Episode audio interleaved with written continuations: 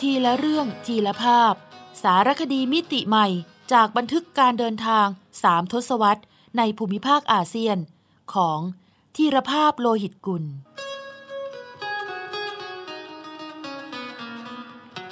อ่านโดย สมปองดวงสวัย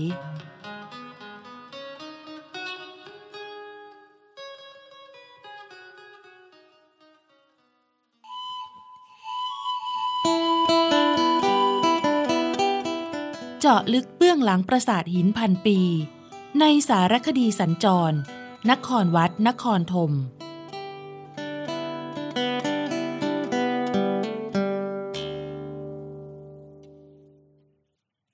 คำนำผู้เขียน หนังสือ ชายชรากับบ่วงกรรม และคำสาบนครวัด นครธม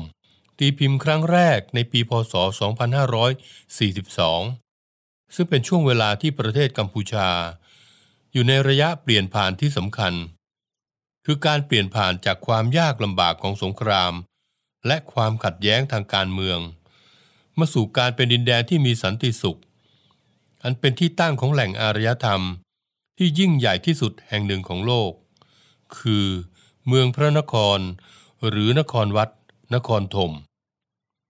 จึงนับเป็นเรื่องที่น่าปิติยินดี และเป็นสัญญาณบ่งบอกว่า ชาวกัมพูชากำลังก้าวสู่คุณภาพชีวิตใหม่ ที่มีแต่ความสงบสุขแล้ว ผลงานสารคดีชุด ชายชรากับบ่วงกรรม และคำสาบนครวัดนครธมเกิดขึ้นจากการรวบรวมบทความ ที่ผมเขียนถึงแง่มุมต่างๆ ของมหาปราสาทนครวัดนครธมเขาพระวิหาร จากประสบการณ์สัญจรไปทำสารคดี ซึ่งตีพิมพ์เผยแพร่อยู่ในนิตยสารหลายฉบับ จึงได้รวบรวมมา แล้วตรวจแก้ลำดับเรื่องราวใหม่ให้สมบูรณ์มากยิ่งขึ้น โดยได้จัดจำแนกระหว่าง บทความส่วนที่ผู้ฟังจะฟังเอาอัธรสของความเป็นสารคดี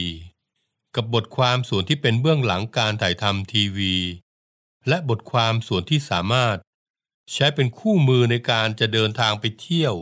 ชมมหาปราสาทดังกล่าว รวมถึงการมีภาคผนวก เพื่อปูพื้นฐานความเข้าใจ ในศิลปะสถาปัตยกรรมขอม ซึ่งต้องยอมรับว่า มีรากฐานความเป็นมาที่สลับซับซ้อน หากนักท่องเที่ยวไม่มีพื้นความเข้าใจนี้ ก็จะไม่ได้อัธรสใด ๆ จากการเสียเวลาและเงินทองในการเดินทางไปชมเลย ปรารถนาเป็นอย่างยิ่งว่า ผู้ฟังจะได้รับประโยชน์ทั้งความรื่นรม และสาระทางปัญญา จากหนังสือเล่มนี้ตามควร ด้วยคารวะ ทีรภาพโลหิตกุล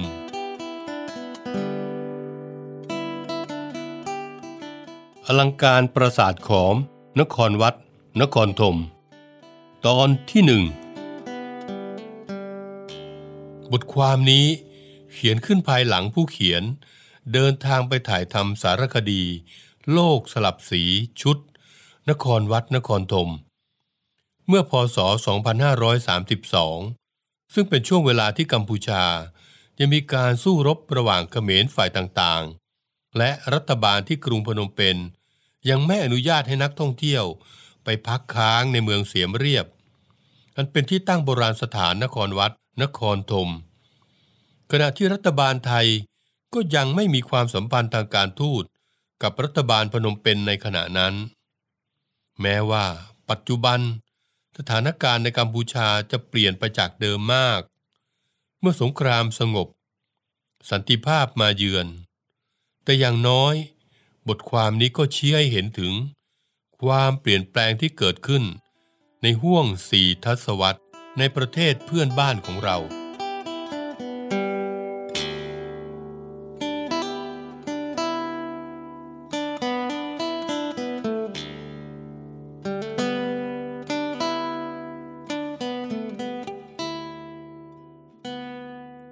ในวัยเด็กซึ่งกำลังตื่นเต้นกับเรื่องราวประเภท believe it or not อันมหัศจรรย์พันลึกทั้งหลายในโลกนี้ ผมประหลาดใจเมื่อพบว่า โบราณสถานนครวัด ซึ่งอยู่ใกล้ ๆ ในประเทศเพื่อนบ้านเรานี่เอง ถูกจัดเป็นหนึ่งในเจ็ดสิ่งมหัศจรรย์ของโลกกับเขาด้วย ความใฝ่ฝันเล็กๆ ของเด็กธรรมดาคนหนึ่งที่อยากจะไปพิสูจน์ด้วยตาตนเองว่า มหัศจรรย์ยังไงจึงผุดพรายขึ้นในจินตนาการ ครั้นเติบโตขึ้นมา ได้อ่านหนังสือถกเขมร ของหม่อมราชวงศ์คึกฤทธิ์ปราโมทก็เหมือนจุดไฟฝันในหัวใจให้ลุกโชนยิ่งขึ้น ในขณะที่ไฟสงครามอินโดจีนก็กำลังลามไปอย่างยากที่จะหยุดยัง้ง ข้อเขียนของท่านอาจารย์คึกฤทธิ์ยั่วกิเลสไว้อย่างนี้ เราเดินดูปราสาทนครวัดอยู่หลายรอบ ยิ่งดูไปก็ยิ่งเห็นอัศจรรย์ ในการก่อสร้างอันมหึมา ที่ปราศจากเครื่องมือใด ๆ นอกจากแรงงานคน หินแต่ละก้อนที่เอามาก่อปราสาทนั้นไม่ใช่เล็กๆ ในสมัยปัจจุบันเห็นจะไม่มีใครนึกฝัน ที่จะใช้แรงงานคนยกหรือแบกหาม ลายสลักของภาพต่างๆนั้น ก็ละเอียดเป็นที่สุดแล้ว เมื่อปราสาทก่อสร้างเสร็จ ด้วยแรงคนนับหมื่นนับแสน ก็จะต้องใช้ช่างฝีมือ เป็นจำนวนนับพัน เข้ามาแกะสลัก คิดดูแล้วเห็นว่า เกินกำลังทางศิลปะ เกินศรัทธาและเกินฝันของมนุษย์ ที่จะสร้างสรรค์สิ่งก่อสร้าง อันใหญ่หลวงนี้ขึ้นมาได้ ด้วยกำลังแขนกำลังขา และด้วยเครื่องมือเพียงง่าย ๆ ตามแบบโบราณ เช่นนี้กระมัง อานนทอยบี นักประวัติศาสตร์ชาวอังกฤษ ได้กล่าวประโยคสั้นๆ ที่จุดไฟฝันของคนทั้งโลกไว้ว่า See Angkor and die อย่าเพิ่งด่วนชีวาวาย หากยังไม่ได้ยนเมืองพระนครของกัมพูชา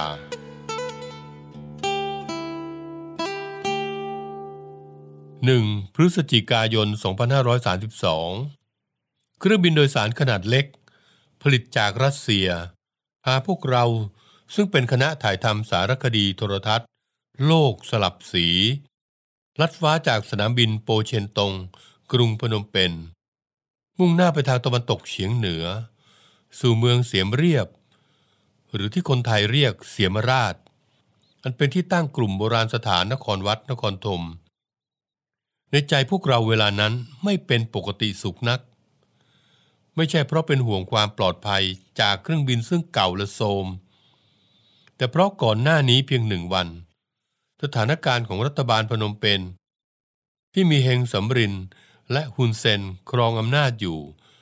กำลังย่ำแย่หนักลงไปอีก เมื่อมีรายงานว่า เมืองไพลินถูกตีแตก และกองกำลังเขมรสามฝ่าย ที่นำโดยกลุ่มเขมรแดง รุกคืบเข้ามาใกล้เสียมเรียบ พระตะบอง สีโสพลมากขึ้นทุกขณะ เจ้าหน้าที่กระทรวงการต่างประเทศบอกกับเราว่า รัฐบาลมีคำสั่งห้ามผู้สื่อข่าวต่างประเทศ และนักท่องเที่ยวไปพักค้างที่สามเมืองนั้น เหตุผลที่เข้าใจได้ไม่ยากคือ รัฐบาลพนมเปญขี้เกียจคอยดูแลรักษาความปลอดภัยให้ชาวต่างชาติ เพราะถึงแม้ยังบุกมาไม่ถึงกลางใจเมือง แต่จารชนของเขมรแดงก็ลักลอบเข้ามาก่อวินาศกรรมอยู่เนืองๆเราพยายามวิ่งเต้นอย่างที่สุดแล้ว พวกคุณจึงได้รับอนุญาต ให้เป็นชาวต่างชาติ ชุดสุดท้ายในช่วงนี้ ที่จะเข้าไปค้างคืนที่เสียมเรียบได้ แต่ก็อาจอยู่ได้ในระยะสั้นๆ เพียงสองสามคืนเท่านั้น มันเป็นระยะเวลาที่แสนสั้น สำหรับการถ่ายทำสารคดี และช่างน้อยนิดเสียกนี่กระไร เมื่อเทียบกับช่วงเวลาแห่งความพยายามถึงครึ่งปี ในการติดต่อกับรัฐบาลซึ่งประเทศไทยในเวลานั้นไม่มีสัมพันธ์ทางการทูตด้วย แต่สองสามวันก็ดีกว่าไม่ได้ไปเลย ในภาวะที่จะโอดครวนกับใครก็ไม่ได้ ผมปลอบใจตัวเองและทีมงาน ในขณะที่นกเหล็กของรัสเซียกำลังทยานข้ามทะเลสาบเขมร กว้างใหญ่สุดลูกหูลูกตา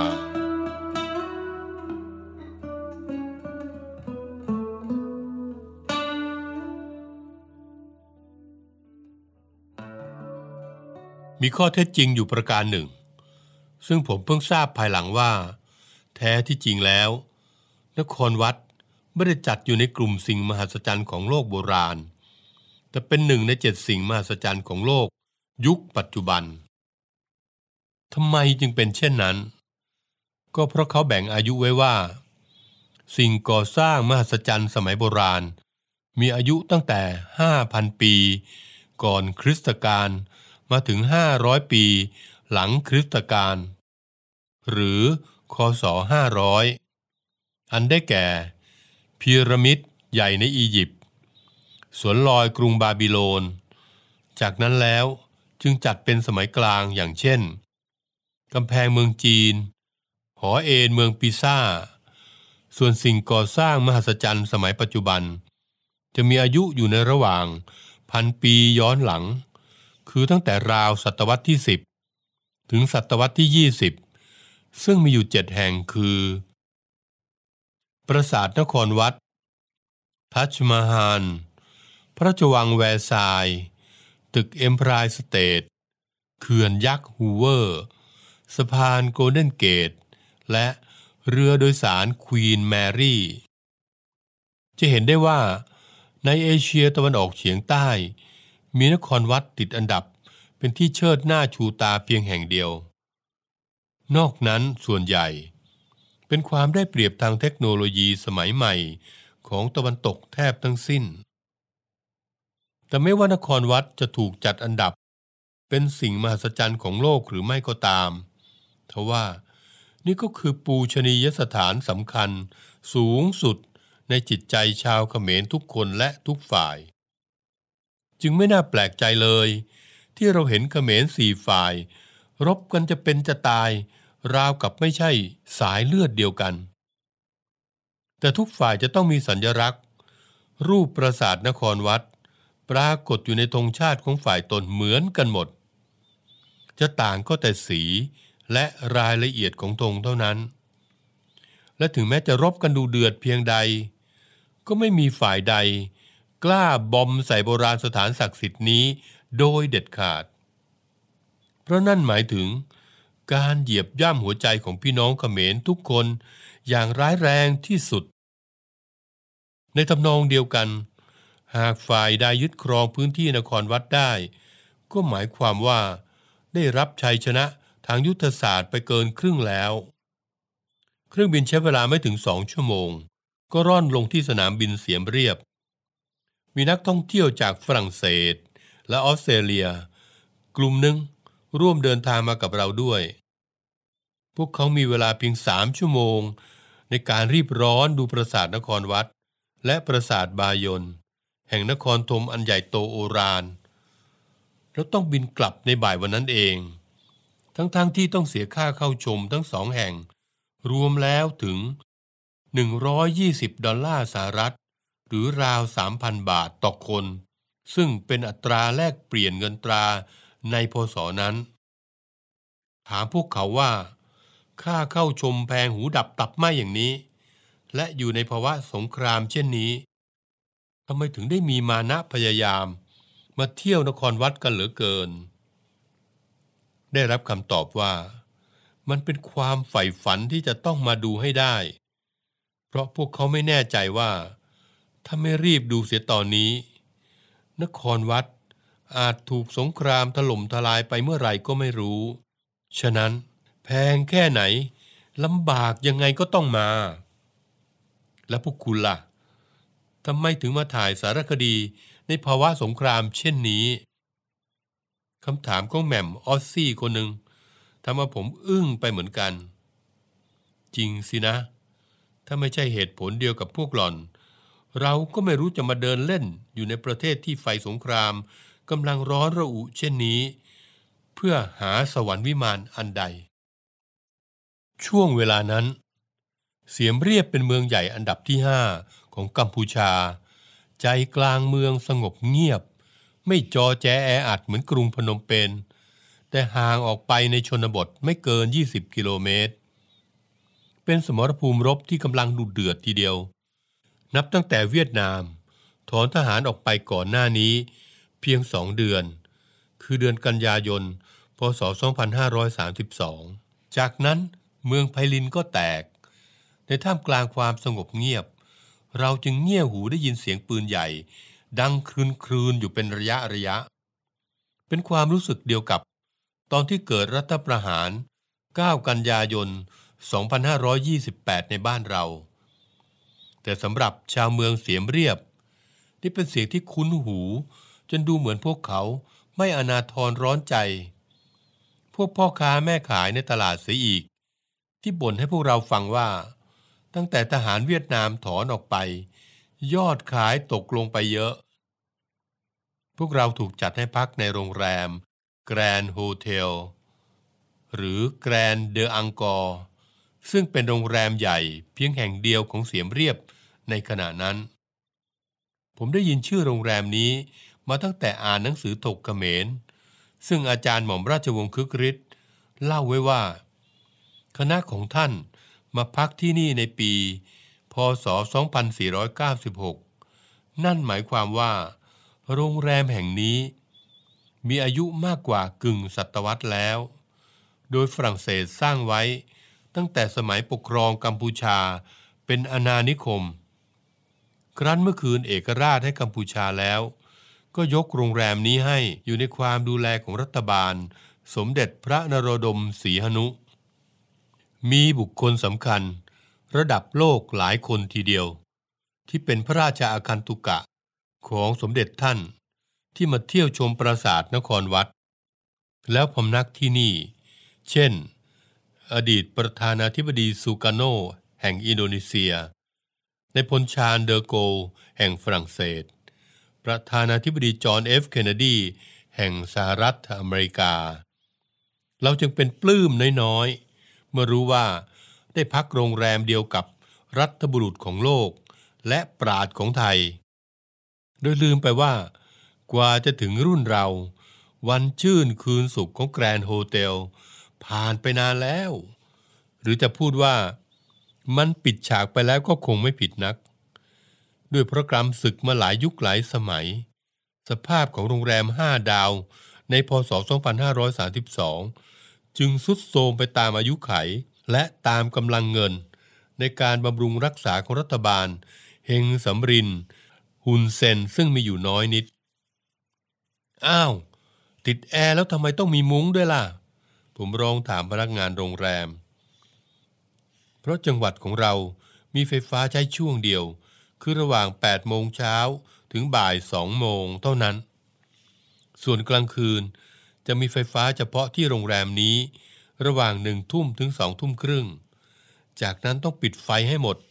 ตามกฎเคอร์ฟิวในภาวะสงครามท่านจึงต้องกางมุ้ง ไม่งั้นโดนยุงหามไปรับประทานแน่ขอรับ แล้วผมเห็นพนักงานโรงแรมมากมาย แสดงว่าวันนี้มีแขกเยอะใช่ไหม ผมพยายามถามหาเพื่อนร่วมชะตากรรม ในโรงแรมเก่าแก่และใหญ่โตขนาด 47 ห้อง แห่งนี้ ก็เยอะขอรับ คือมีคณะจากประเทศไทยของท่านสี่คน กับเจ้าหน้าที่กระทรวงการต่างประเทศที่ติดตามมากับคณะของท่านอีกหนึ่งคน รวมเป็นห้าคนขอรับ อมิตพุทธ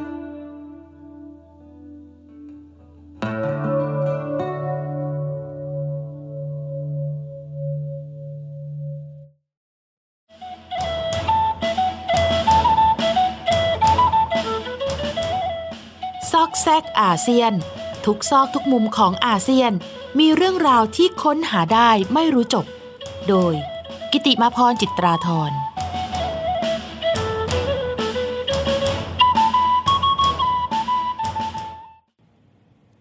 คำว่าอังกอร์มาจากไหน เมื่อพูดถึงสัญญลักษณ์สะท้อนความยิ่งใหญ่ของอารยธรรมกัมพูชา นักท่องเที่ยวจะคุ้นเคยกับคำว่า นครวัด นครธมนะคะ แต่สำหรับนักโบราณคดี มีสิ่งที่ยิ่งใหญ่กว่านั้น คือคำว่า เมืองพระนคร ราชธานีของอาณาจักร ซึ่งภาษาเขมรเรียก นอกร มีรากศัพท์มาจากภาษาบาลีสันสกฤตว่านคระ หรือนครระ แปลว่าเมืองใหญ่ค่ะ โดยที่ชาวตะวันตกจะออกเสียงคำนี้ว่า อังกอร์เป็นคำที่โด่งดังไปทั่วโลก นักโบราณคดียกย่อง เมืองพระนครของเขมรว่ามีความยิ่งใหญ่ สะท้อนความเรืองโรดของอาณาจักรเมื่อกว่าพันปีก่อน เพราะโครงสร้างของเมืองพระนครจะประกอบด้วยปราสาทหรือเทวาลัย ที่กษัตริย์สร้างถวายเทพเจ้า ณใจกลางเมือง พระบรมมหาราชวัง ที่กษัตริย์ และพระราชวงศ์ประทับ บารายหรืออ่างเก็บน้ำชลประทานขนาดใหญ่ และบ้านเรือนที่อยู่อาศัยของอาณาราษฎรค่ะ เมืองพระนครเริ่มสร้างในสมัย พระเจ้ายโสวรมันที่หนึ่งพุทธศักราช 1432 ถึง 1443 โดยทรงเฉลิมนามราชธานีนี้ว่ายโสธรปุระ เมืองนี้เจริญรุ่งเรืองถึงขีดสุด ในสมัยพระเจ้าสุริยะวรมันที่สองพุทธศักราช 1656 ถึง 1695 ผู้ทรงสร้างมหาปราสาทนครวัด ซึ่งมีชื่ออย่างเป็นทางการ ปรากฏในศิลาจารึกว่า พระพิษณุโลก หรือบรมวิษณุโลก ซึ่งก็หมายถึงโลกของพระวิษณุนั่นเองค่ะ ต่อมา เมืองนี้ถูกชาวจามหรือจามปา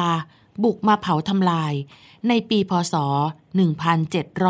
1720 ครั้นพระเจ้าชัยวรมันที่ 7 ทรงกอบกู้เอกราชจากจาม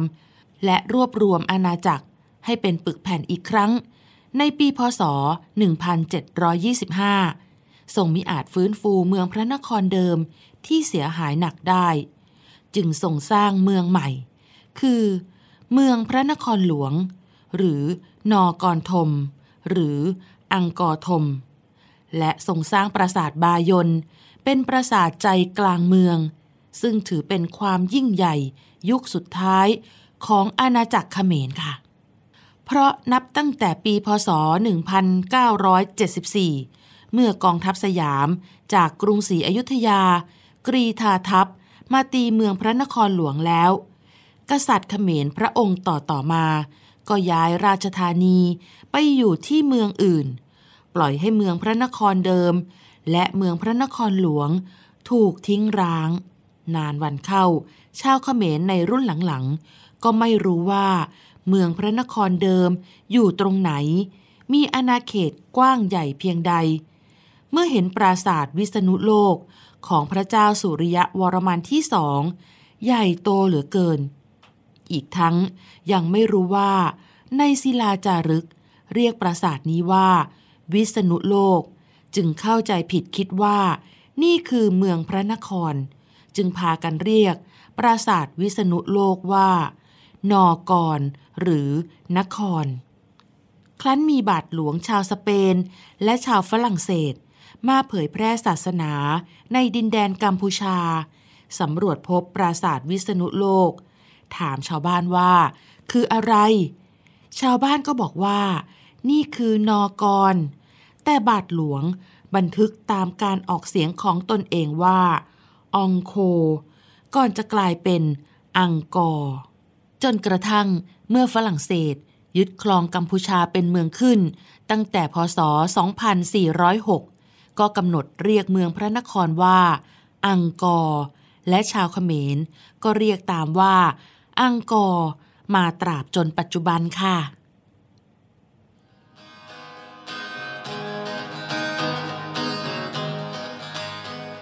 ทีละเรื่องทีละภาพ สารคดีมิติใหม่จากบันทึกการเดินทางสามทศวรรษในภูมิภาคอาเซียน ของทีรภาพโลหิตกุล สร้างสรรค์ดนตรีโดย นิพนธ์เรียบเรียง และบุญชัย ชุนหรักโชต